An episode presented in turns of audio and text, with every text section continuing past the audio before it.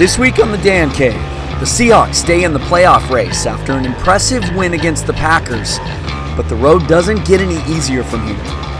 How do I feel about Russell Wilson after my strong comments last week?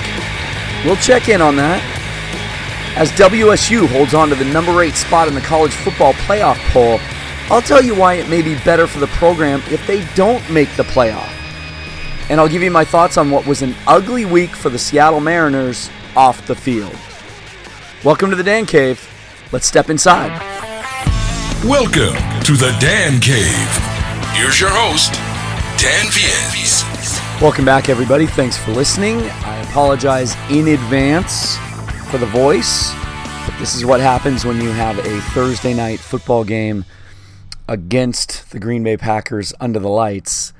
Uh, it's funny, as I get older, I used to have no voice the day after a game. But for whatever reason now, I'm fine the day after. It's the second day that gets to me. And uh, I'm definitely feeling it today. But we will fight through this. We will grind through this together, just like the Seahawks did against the Packers after a terrible start. Chris Carson fumbles on the first play. Three plays later, they score a touchdown. They were down 14 to 3, the Seahawks were. It felt very similar to me to the tip game, the 2012 NFC Championship game. If you remember, Russell Wilson on, on the first drive of the game fumbled while scrambling around at almost the exact same spot on the field. The 49ers had a 10 nothing lead and were a powerful entity back in those days. And, and Seahawks really had to battle back in that game as well. And if you recall, everybody everybody remembers the tip by Sherman but it was some amazing plays made by Wilson down the stretch that uh, that put us in the lead, including a, a gutsy call on fourth down where uh, he threw into the end zone, hit Jermaine Kearse for the go-ahead touchdown before Sherman made his history with the uh, with the tip play. But it reminded me of that game because it started so poorly. There were penalties, false starts. I think the Seahawks were called for four false starts, including one coming out of a timeout, which is infuriating. And I was I was not happy with the way the game started. I can handle a loss, and I think I tweeted this out. I but I hate when a team shows up unprepared, and and this team looked like it rolled out of the hotel room and down to the stadium completely emotionally unprepared to play this game. Um, they looked overconfident. They weren't focused. Um, and so maybe it took them getting hit in the mouth early on to wake up, but they did, and they pulled out a victory. They get to five and five in a still jumbled NFC playoff race, put themselves in decent position. But the first thing I want to talk about is this. And we're going to start off talking about the Seahawks this week with our stat of the week. Yay! It's the stat of the week! And this one's really simple. Pete Carroll promised us in the offseason that they were going to address the running game. They were going to fix the running game. Fired Tom Cable and Darrell Bevell, hired Mike Solari and Brian Schottenheimer, drafted Rashaad Penny in the first round, signed DJ Fluker, signed J.R. Sweezy, etc., etc. It has worked. it has worked beautifully. The Seahawks now lead the NFL in rushing, averaging about 150 yards, 154 yards per game, the stat of the week this week is really a couple of different stats that are all kind of wrapped up in each other. The first one is since week three, because we all know those first two games didn't go well 64 yards rushing, 74 yards rushing. Since week three against the Cowboys, the Seahawks have run for 1,400 yards in eight games. It's 175 yards a game. That's insane. And just for reference, if if you fold those first two games back in, they've run for a total of 1,543 yards so far this season. 10 games into the season, six games to go. All of 2017, all of last year, the Seahawks rushed for 1,649 yards. They're 100 yards away in week 11 for them from beating last year's entire rushing total. That's crazy. They have three backs with over 300 yards. Chris Carson, Mike Davis, Rashaad Penny. Last year, Mike Davis led all the running backs for the whole year with 240 yards. they have fixed the run. And I think it's what's really impressive is I was really worried before that Rams game last week without DJ Fluker in the lineup that we weren't going to be able to run the football as effectively. Without Fluker and without Chris Carson. We talked about it on the episode last week. If those two guys don't play, we're in trouble. Those two guys didn't play. Seahawks ran for 270 yards. They ran for almost 300 yards on the road against a good team without their best running back and their best run blocking lineman. It's it's crazy. And and what it does is it puts them in a position to to succeed, to beat anybody. If you can run the football consistently, that's a that's a repeatable skill. And they've they've run it against good fronts, good defenses. Talk about that LA Rams defensive line, how good they are.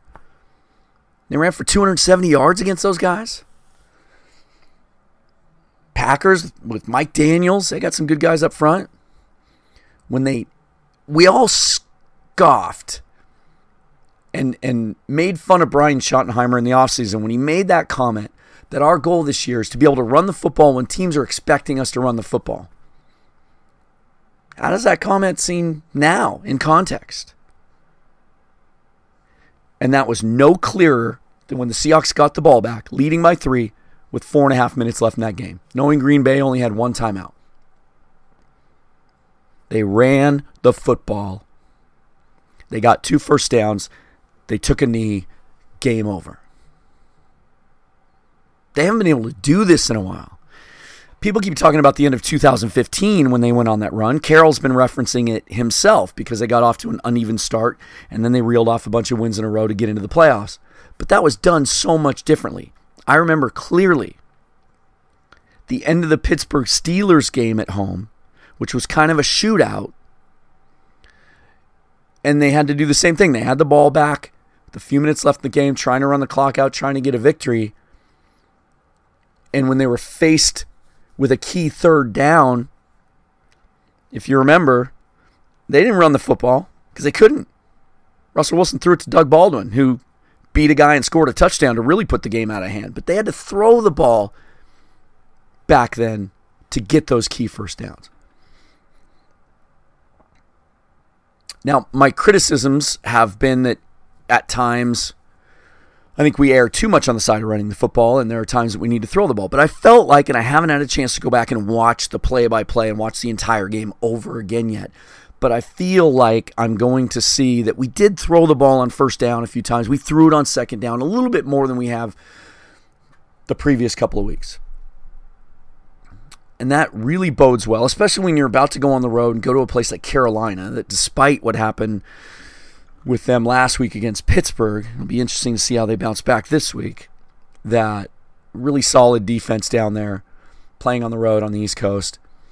See if they can do it again. Because you got to get to nine wins to have a shot at the playoffs. Ten would be ideal. That means going five and one in your last six games. Now that includes three games against Arizona and San Francisco at home and San Francisco on the road. So again, as we talked about last week, you're going to have to win two out of three now against good teams. Carolina on the road, Minnesota at home, Kansas City at home. You can beat Carolina on the road if you run the football effectively. Now, I had some things to say about Russell Wilson last week. I was pissed off. I was pissed off that he wasn't good enough for us to beat the Chargers when we should have beaten that team. and I've I've had a lot of discussions with people since then. A lot of people misinterpreted my comments as he sucks, get rid of him. Not the case at all, and I tried to make that point. I love Russell Wilson. I love him. I, I, but I feel like you hear this a lot when people talk about their kids, right? When they're angry with their kids. I love my kid. I don't like his behavior. I love Russell Wilson. I want him to be our quarterback for his entire career. I just don't like his behavior sometimes. But I also qualified my statements last week by saying that we need to see some growth still from him, even at this point of his career. We need to see that growth. I feel like we saw it Thursday. I was angry as many of you were when he missed Doug Baldwin wide open for a touchdown in the first quarter, wide open, and where where the field lays with where my seats are, I was looking, I was watching the binoculars because it was happening at the other end. I usually watch through my binoculars when they're at the north end because I really want to see what's going on up close. And it was in my line of vision. I'm behind Russell Wilson. I could see Doug Baldwin flash open even before he tried to throw the football. I think I even said touchdown. That's a touchdown. And he airmailed it five feet over his head. I was angry.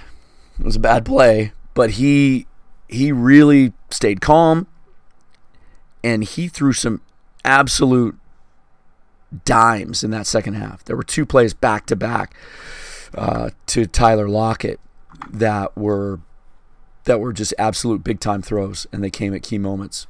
He was really good.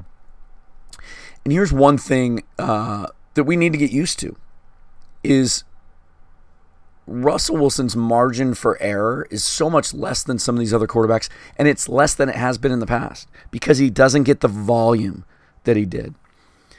If he's throwing it 20, 25 times a game and we're running the football 60% of the time, that means when we do throw the football, he's got to be really, really good.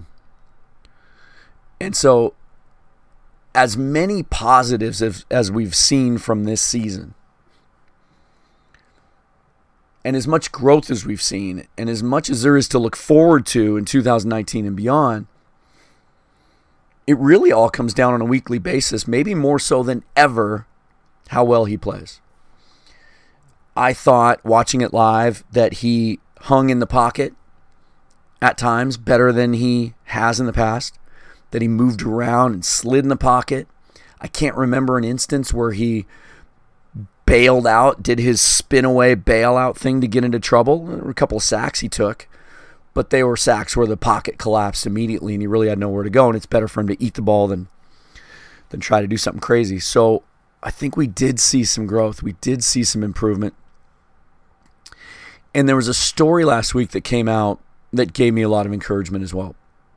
If any if anyone had ever doubted Russell Wilson's commitment to the game and, and, and whether it's waned or not with all of his outside activities and off the field commitments now. And I and I have. I've worried about that. Um there was a story that came out last week about the things he does during the week in preparation for the game.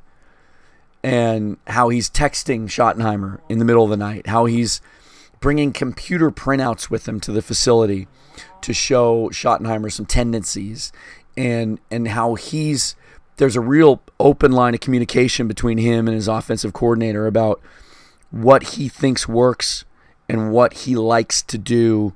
And Schottenheimer seems very open to those things. And so while there are still things in the offense that we're not seeing that I'd like to see more of, running back screens, throws to the flat, um, some of those kinds of things. I think we're seeing this offense evolving. By the way, if you're wondering what that sound is in the background, that's Allison. Allie's being a little talkative today. um, so maybe she's just telling me, come on, come on, Dad, take it easy on Russell. He was really good this week. Really good. It was an interesting experience Thursday night because first of all, the ta- the Packers are one of those national teams. And it's not that they travel well, they just have fans everywhere. There's four or five teams like that in the league, right? Packers are definitely one of them where people grew up being Packer fans, um, either because they're from that part of the country or their parents like the Packers, or, or maybe even growing up here when the Seahawks weren't very good and Brett Favre was doing his thing and they were fun to watch.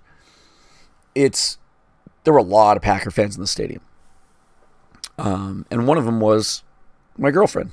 she grew up in Milwaukee and she loves the Seahawks, but there's there's a definite line.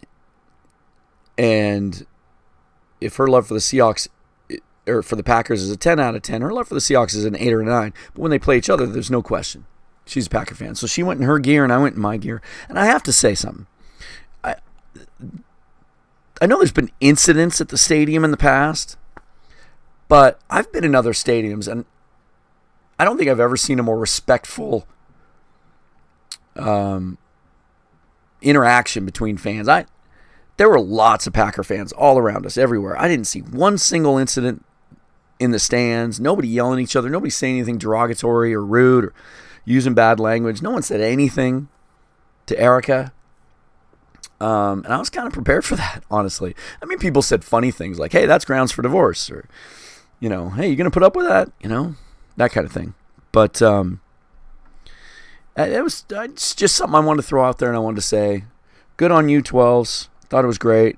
Um, crowd was still loud. I thought even with all the Packer fans in attendance at the beginning of that game was as loud as, as I've heard it in a little while. Um, it was a really, really neat atmosphere. The night games always are. I love the primetime night games. I'm I was sad to see that the week 13 game against the 49ers that was set for Sunday night football has been flexed back to a day game.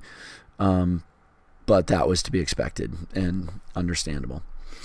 Uh, one more thing on the Seahawks before we move on to other subjects. Let's get to our tweet of the week. Tweet of the week. Tweet of the week. Tweet of the week. And this one comes to us from Colin Lindstrom. Uh, been a follower and a followee of mine on Twitter for quite some time. Uh, I was tweeting about uh, pass rush. Uh, here's here's what I tweeted. Everyone talking about the Carson fumble and the Russ overthrow, but the difference in this game, as it has been all year, is lack of pass pressure. Priority one, two, and three in the offseason. That's what I tweeted from the game. Lindstrom had a very, a very simple reply to me. He said, "Go get Clowney." And what he means by that, he's talking, of course, about Jadeveon Clowney, who's set to be an unrestricted free agent. There is the thought that the the Houston Texans will not franchise him because that defensive end franchise number is going to be so massive that they may transition tag him and see what he gets and see if they want to match it, or they may just let him walk as a free agent. There's an expectation that Clowney will hit free agency. He has been uh, he was the first pick in the draft, if you remember, four years ago. He has been inconsistent in his career, uh, but mostly because of injury. He's had a hard time staying on the field. But when he has been on the field, he's been um, he's been a dominant player at times. But here's my response to that. Here's my thing. I don't think they need to, and I don't think that's the way to go. The Seahawks are projected to have about $60 million in cap space next year. Um, it could end up being more than that, depending on what they do with some contracts. Um, but let's just say 60 million. They have very few of their own free agents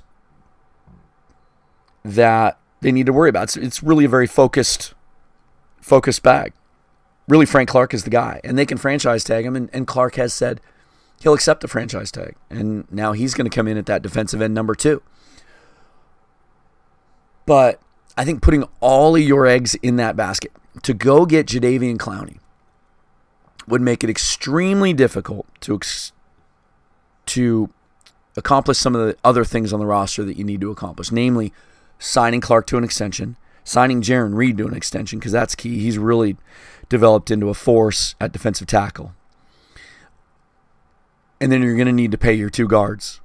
DJ Fluker, J.R. Sweezy signed on one year deals.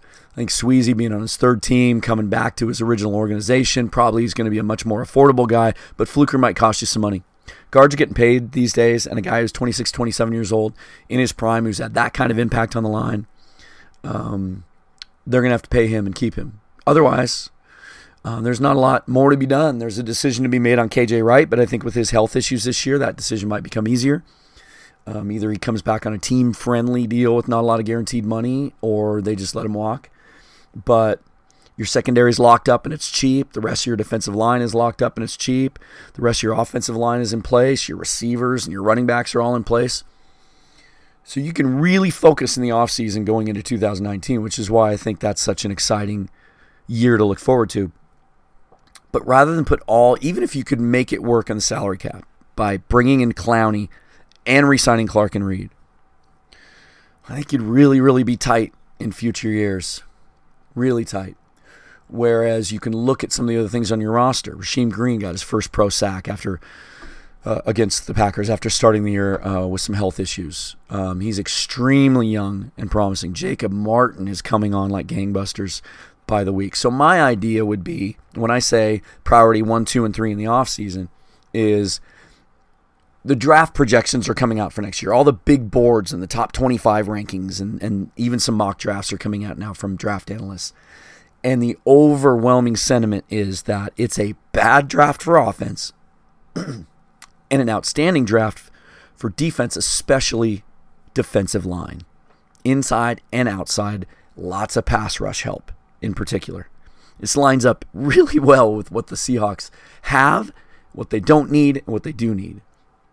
So you use the draft to get a dynamic young pass rusher because even in the middle of the first round, even if you make the wild card playoffs and you're drafting in the at 20 next year, it's such a deep draft. You can get a dynamic pass rusher. You can take another one elsewhere in the draft too, and then you can go into free agency and get a guy that's not as expensive as Clowney. Guys like Dexter Fowler, who's going to be back on the on the market again, unless the Rams just decide to extend him. There's there's guys like that. The Packers are reportedly going to move on from Clay Matthews. He still has something left in the tank. You know, maybe you bring in a guy like that, like the like the Eagles did with Chris Long, a veteran who has a couple years left and really wants to play for a contender. Has the history with Pete Carroll, played for him at USC, all those things. You do a combination of those kinds of things. Really go after it in 2019. So I appreciate the sentiment, Colin, and uh, I'm not saying it's not possible they may they may want to do something like that. Um, but I I would I would prefer to spread the money around a little bit more. All right, so this isn't a whole lot of fun. Um, I had hoped that I would be turning on the microphone this week and talking about a James Paxton trade when it comes to the Seattle Mariners or some other kind of cool move that Jerry Dipoto made. And instead, we have to address a really an ugly situation with the Seattle Mariners. I'm not going to get into every detail. If you listen to me and you're a Mariner fan, I'm sure you know what's happened with Dr. Lorena Martin and the accusations that she has leveled against the organization. I don't need to repeat them. You can go look them up for yourself. But there are two things that I want to say about this situation. The first is an update. Ken Rosenthal today wrote another piece in The Athletic. And he wrote a piece a couple days ago talking about how disturbing this was and how it, it could lead to a massive house cleaning with Jerry Dipoto and his staff being removed. He uh, has obtained an email that was sent by John Stanton, the majority owner and CEO of the Mariners to the entire Mariners staff, an internal email that somebody leaked and Ken Rosenthal was able to get his hands on. And I say someone leaked it because to obtain an email from someone using uh, the public records request takes some time. So somebody forwarded this to Ken Rosenthal. And maybe it was the Mariners themselves because this this can benefit them. And in that email, Stanton detailed how they had conducted an internal investigation, found nothing to corroborate Martin's accusations of rampant, blatant racism and sexism and bad tempers and foul behavior from Jerry Dipoto, manager Scott Servais, and director of player development Andy McKay. Stanton says she never filed any complaints with HR or brought her concerns to anyone with the team until after she was fired on October 10th. So at this point, unless or until some third party comes forward with some sort of bombshell that backs up what Martin alleges, and in her social media, um, or it wasn't in her social media posts on Monday, it was in uh, an interview she did that night with the Tacoma News Tribune. She said that she has people to back up her story, but yet no one's come forward. Unless that happens, some sort of smoking gun, some recording, it seems as if this may be over. Major League Baseball is investigating, uh, conducting their own investigation. Stanton says he's confident theirs will f- come to the same findings, and it sure seems like that would be the outcome at this point. My second thing that I want to say about this situation, and, and the main thing is this is there any way that possibly, just possibly, as a society, as human beings, could we consider just maybe being a little bit more measured, more patient, and more reasoned in our reactions to these types of stories? The stupid shit that I saw and dealt with on Twitter the night these accusations broke last Monday, it wasn't just stupid, it was really disheartening. Really made me sad. The way that immediately most every one of you chose sides. Extreme sides. I saw very little, well, we got to see what happens. Let's wait until all the information comes out. It was either, wow, we've never seen these qualities or behaviors from Dipoto and his staff before. They all seem to conduct themselves with the utmost professionalism and tact. This is hard to believe. Or, and in my view, from what I saw, most of you just immediately sided with Martin. Maybe because you wanted to believe it, because you have some bias against the Mariners, or maybe you just. I think what happens sometimes is people are afraid to question the validity of accusations because they don't want to be seen as insensitive. But so many of you just immediately sided with her. And and these are outrageous stories. She's talking about Jerry Dipoto slamming his hand over and over into a whiteboard until it breaks and throwing F bombs at her and, and saying horrible things to her.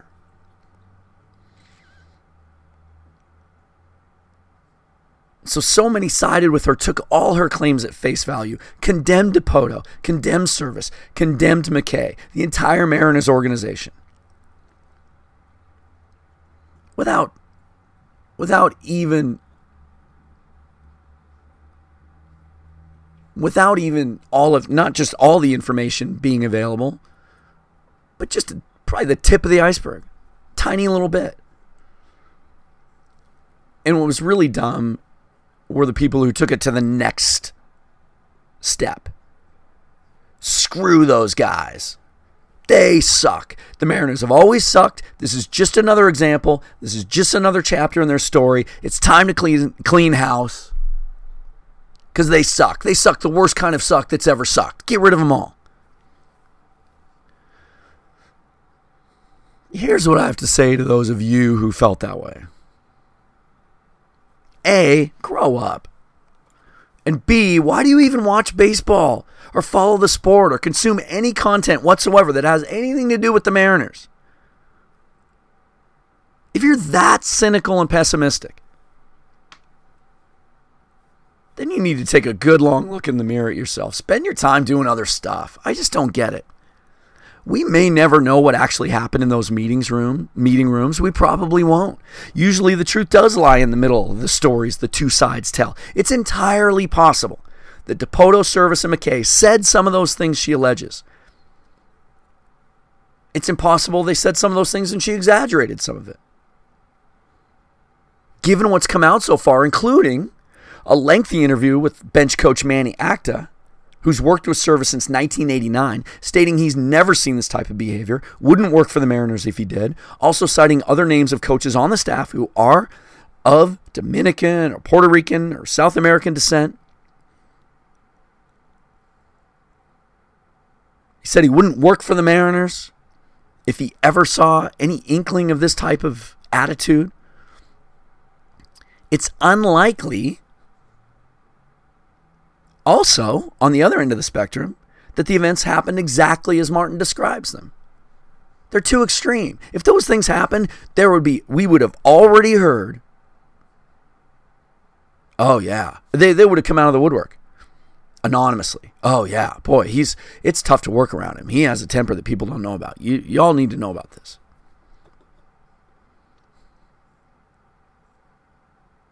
There are even people with the Lakers who she worked for for less than a year before the Mariners hired her who say they were relieved she was hired away from them. So there's two sides to the story. We'll probably never know exactly what happened. But it's not all black and it's not all white. Here's what we do know And I don't feel like this is getting enough of the attention because everyone wants to focus on the sensitive topics sexism, racism. Those are horrible things. And I'll say this if I haven't said it, if there's something that we don't know that comes out, and this is true, if Jerry Dipoto, Scott Servais, Andy McKay really think this way, feel this way, and behave this way, then clean house. They don't deserve to be working in baseball. Get them out. But one thing we do know is that this relationship and this this was a bad hire and this relationship was doomed from the start. There are reports from as far back as spring training and she was she was only hired at this time last year, signed to a 3-year contract. Very lucrative contract. A position was created for her to analyze training techniques and methods to try and keep players healthy longer. There are reports from as far back as April that this was doomed to failure, that it was a shit show, it wasn't going well, that they were already trying to reorganize her position or change it and take some of her power away because she was difficult to work with or or the mix just wasn't working. That's on Dipoto. I read a couple of days ago someone implied that he didn't fully vet her. He didn't dig deep enough into her background. Talk to people with the Lakers. Talk to people she's worked with before. That's on Dipoto. That's bad judgment.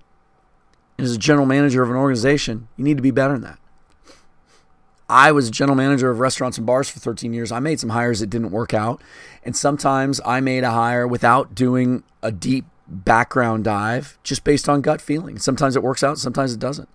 When it doesn't, I would second guess myself. I would regret that I didn't call more references, dig deeper.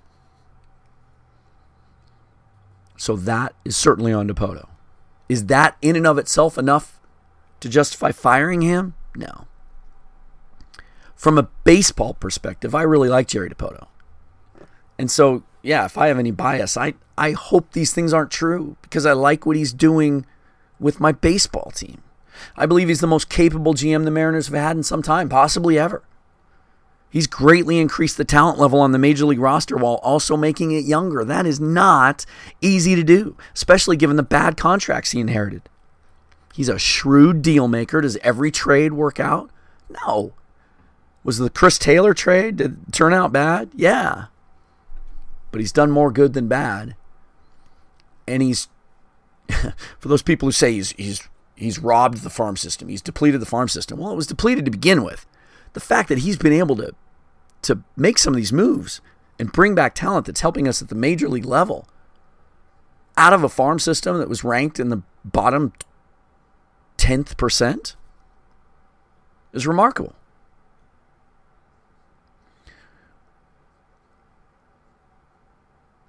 It's it's okay to separate these two issues and focus on the baseball focus on the front office thing. If the front office thing blows over, then we get to focus on baseball again. If it doesn't, then we focus on it with new people. But when I say things like, he's a shrewd deal maker, he's in a position this offseason to make some significant deals that could put the team in a great position for the future. He's got a lot to deal with. There's reports that they're considering a total rebuild, that he's he's shopping everybody. I can hear the eyes rolling I can hear you all rolling your eyes. Whenever you say something like that, the pushback is palpable. We've heard that before. The Mariners are always rebuilding. Which leads me to my final point. And this drives me batshit. Just because it's failed in the past doesn't always mean it's doomed to fail. There are no curses. There are no jinxes. The Mariners aren't doomed to suck because you think they've always sucked. It's different people at a different time doing things a different way. What Woody Woodward or Bill Bavasi did in the past has no bearing on what Jerry Dipoto does. And if you think he hasn't done any good, you're an idiot. They just won 89 games. It just happened to be during a year where four other teams won over 97. It's only happened twice in the wild card era.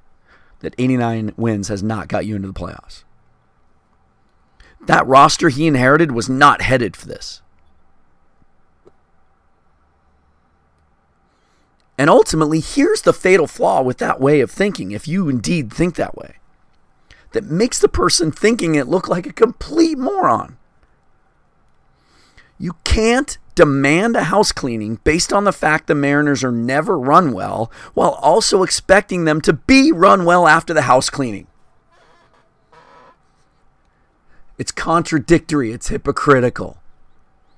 Listen to yourselves. Look in the mirror and repeat these words. Look in the mirror. Say this to yourself. The Mariners have always been run poorly no matter who's in charge, so let's put someone else in charge. You look kind of dumb, don't you? I just hope that the reason we got zero news from the Mariners this week on the field isn't because they're now afraid to make moves. They're trying to stay out of the public eye. Or even worse, that they're reevaluating the plan to retool the roster because they feel that now they need to present the appearance that they're going for in 2019 to try to sway public opinion. That would be the worst thing they could do. Because this time last week, it looked like we were on the verge of a James Paxton trade which could be central to the effort to add valuable younger pieces that help us when the Felix contract is off the books and the Seager contract two years after that. But nothing's happened, except more reports that multiple teams, possibly 10 or more, have been in discussions about Paxton. So maybe it's just that there are so many teams interested. Dipoto's taking his time, trying to maximize Paxton's value and get the best deal he can. Maybe he's waiting for the GM meetings, which come up in two weeks, where everyone's convened. A lot could happen. I just hope it's not because they're putting the brakes on personnel moves because they feel like the timing's bad. That's all I'm going to say about that, unless another bombshell breaks. I'll react to that. But I just want to go back to talking about baseball again. Uh, there may not be a Dan Cave next week. I'll be in Florida, my first vacation in 13 years. My lovely girlfriend is taking me to her hometown I mentioned she's from Milwaukee. She also spent some time growing up in Jupiter, Florida. So I'm going to be spending a lot of time on the beach. She's going to be showing me all her old haunts and great places to eat and see. And um, so I'll be watching uh, the Seahawks play Carolina from there. I'll be watching the Apple Cup from there as well. If some big news happens, if a Paxton trade happens, if something huge comes along, I may just do a quick reaction in the Anchor app and get it posted. But there may not be another episode until I get back after the 27th. But I'll be watching the Apple Cup from Florida. And it I think it's going to be one of the best Apple Cups of all time. Certainly one of the most important ones. At this point, it's with two games left, well, one against each other. So the Huskies play Oregon State today. Wazoo hosts Arizona. Unless Oregon State upsets the Huskies today, the winner of the Apple Cup wins the North and goes to the Pac 12 championship game with a chance to play for the Rose Bowl.